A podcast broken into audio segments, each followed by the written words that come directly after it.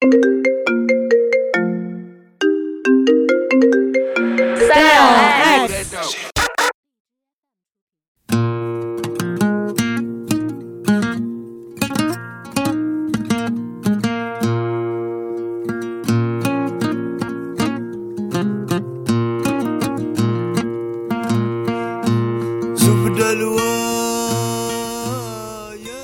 大家好，我是蚊子，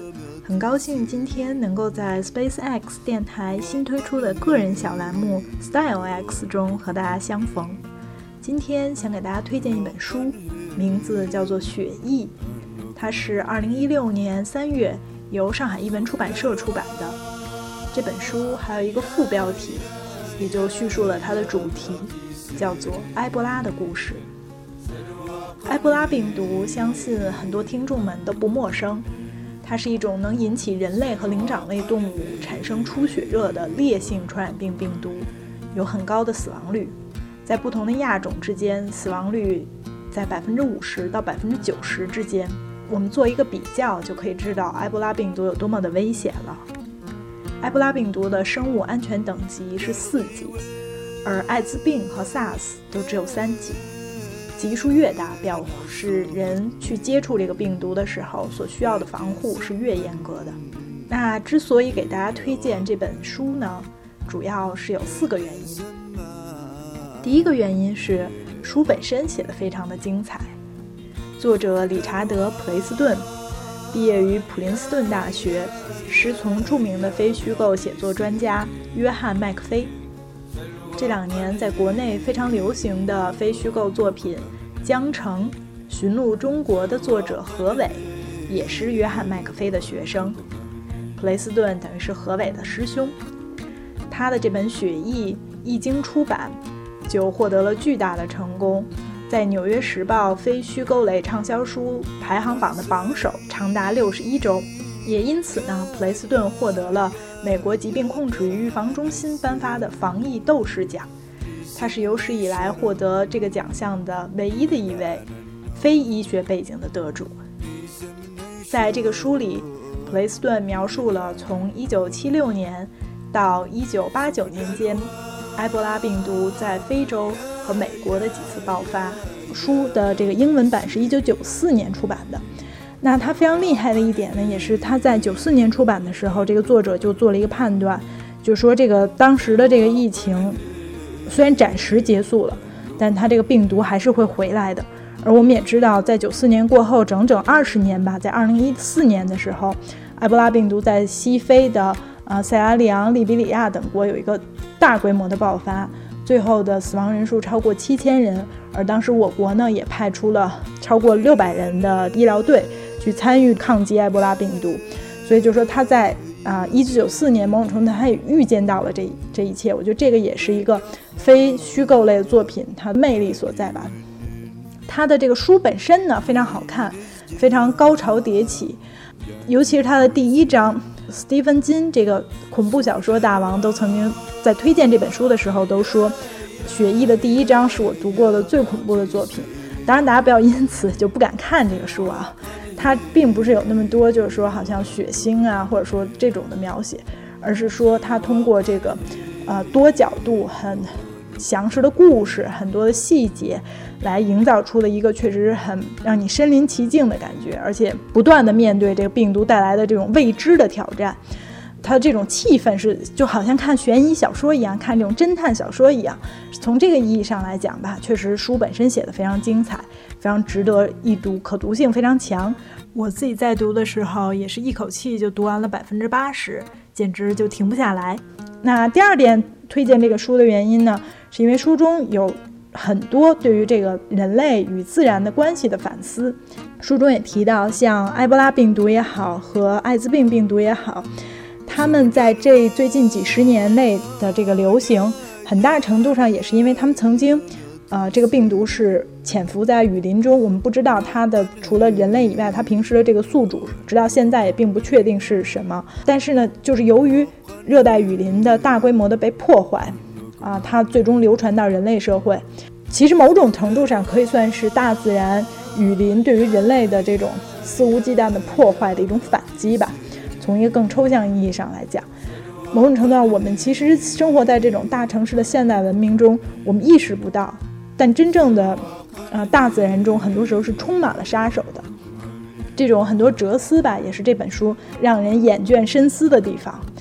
而出版方呢，在宣传这本书的时候，提了一个宣传语，叫做“文明与病毒之间只有一个航班的距离”。我觉得这里面呢，其实某种程度上是把这个文明窄化了。他说的是我们这样，比如说你在北京，你在不管是纽约、伦敦等等地方，你的这种现代所谓的这种都市的文明。与可能的这个病毒，因为全球化，因为整个交通工具的这个迅速的发展，与这个病毒之间只有一个航班的距离。但是如果你把人类社会视为一个整体的话，你看到就是说，它在非洲的肆虐也，它的这个距离与这个热带雨林要更近得多。所以其实很多时候，我们的这个整个的人类文明与不知道我们其实非常未知的病毒距离，其实真的要比一个航班的距离要更近。那说到这儿呢，也就谈到第三个。呃，觉得值得向大家推荐的原因吧，呃，因为中国在二零一四年大规模的派出人，提供了很多的这个金额的援助，对非洲抗击埃博拉。那很多人可能会说，啊，国内还有这么多事没搞好呢，为什么要去管非洲啊？等等。啊，看完这本书，你可能就不会有这种想法了。而且我觉得这个也是，就是对这种观点的一个反思，也是我觉得特别值得向大家推荐这本书的原因。就是说，从一个现实主义的角度，你今天中国不在非洲抗击埃博拉，明天真的可能就是我们需要在国内抗击埃博拉。你今天不去积累这些研究的素材，你不去呃研究这些疫苗的话，明天可能后果就会不堪设想。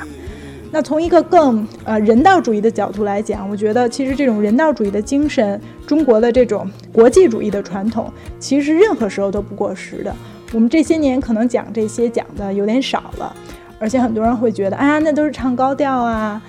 为什么要打肿脸充胖子呀？国内事情搞不好还为了好像为了面子去帮助人家，我觉得这种论调其实是非常不对的。这种国际主义的传统是在任何时候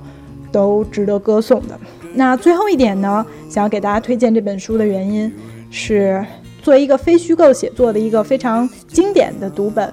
呃，一个最终刚才我们也说到，它是一个非常较好又较座的作品吧。它的这个写作的技巧也是非常值得学习和推敲的。这两年呢，在国内对非虚构写作感兴趣的人也越来越多。通过读这本书呢，呃，我们可以就是看到吧。不管是从调查取证这个角度，书里有很多就是作者去跟不同的采访对象多次重复、交叉印证等等的这些，你可以看到他的这个呃调查是做的非常扎实的。同时呢，在调查之上呢，他的这个叙事的技巧也是非常的精彩，其中各种的细节、场景的描写，包括对于这个人物塑造的作用。可以说也用到了很多我们平时可能都是在小说中才能看到的这些技巧吧，包括像在虚构作品中，我们有时候会讲到，呃，契诃夫说，你写戏剧，你如果在第一幕的时候出现了一把手枪，你第三幕的时候这把手枪一定要开，就说没有任何细节是能够浪费的，你写了这个细节，它就一定要对推动故事的发展或者推动人物性格的塑造起到作用。而这些，我觉得在这本呃非虚构写作的这个作品中，都有非常好的展现。他在塑造这些呃科学家呀，包括这些军方的防疫人员的时候，充满了各种展现人物性格的小的细节。这些细节的运用，这些叙事的方法，我觉得都是非常值得推敲的。从这个角度，我觉得也可以去反思，啊，像我们中国的医疗队在抗击埃博拉呀，甚至于包括像抗击非典的这些过程中。其实是有非常多好的这些素材，但是我们没有把它写成一些真正优秀的、呃传播能力非常大的作品，而很多作品反而给很多年轻人可能留下就是非常都是宣传啊、非常都是套路啊的印象。